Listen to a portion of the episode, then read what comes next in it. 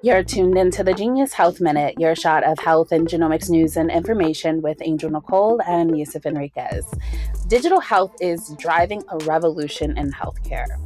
How does this, if at all, impact the way we've traditionally received care? That's the question that we're posing to our scientific advisor, resident scientist, Yusuf Henriques. Yusuf, what's the answer? Thanks, Angel. Uh, I think digital health uh, been something that's been around, but it's really been amplified over the last two years since COVID. Uh, where we had to move into what we call telemedicine, which is we had to use our technology and tools to see patients virtually. And so that has been really what catapult digital tech into the forefront than normal in office and hospital visits over the last two years. And it's really kind of been neat to see that, you know, even the older patients have now even adopted the need to see their physician and care provider virtually, where that provides them with a lot more access.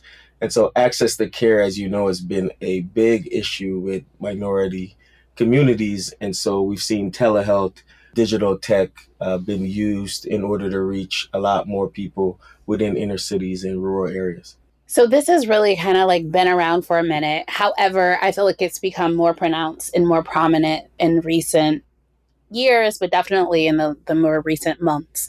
So where can we expect this digital health technology to take us as we move into a new year? Yeah, I think you know where you see a, a lot of this innovation is around access and patient care, point of care. Uh, you've heard that term before, where you no longer need to have brick and mortar or be in a hospital setting.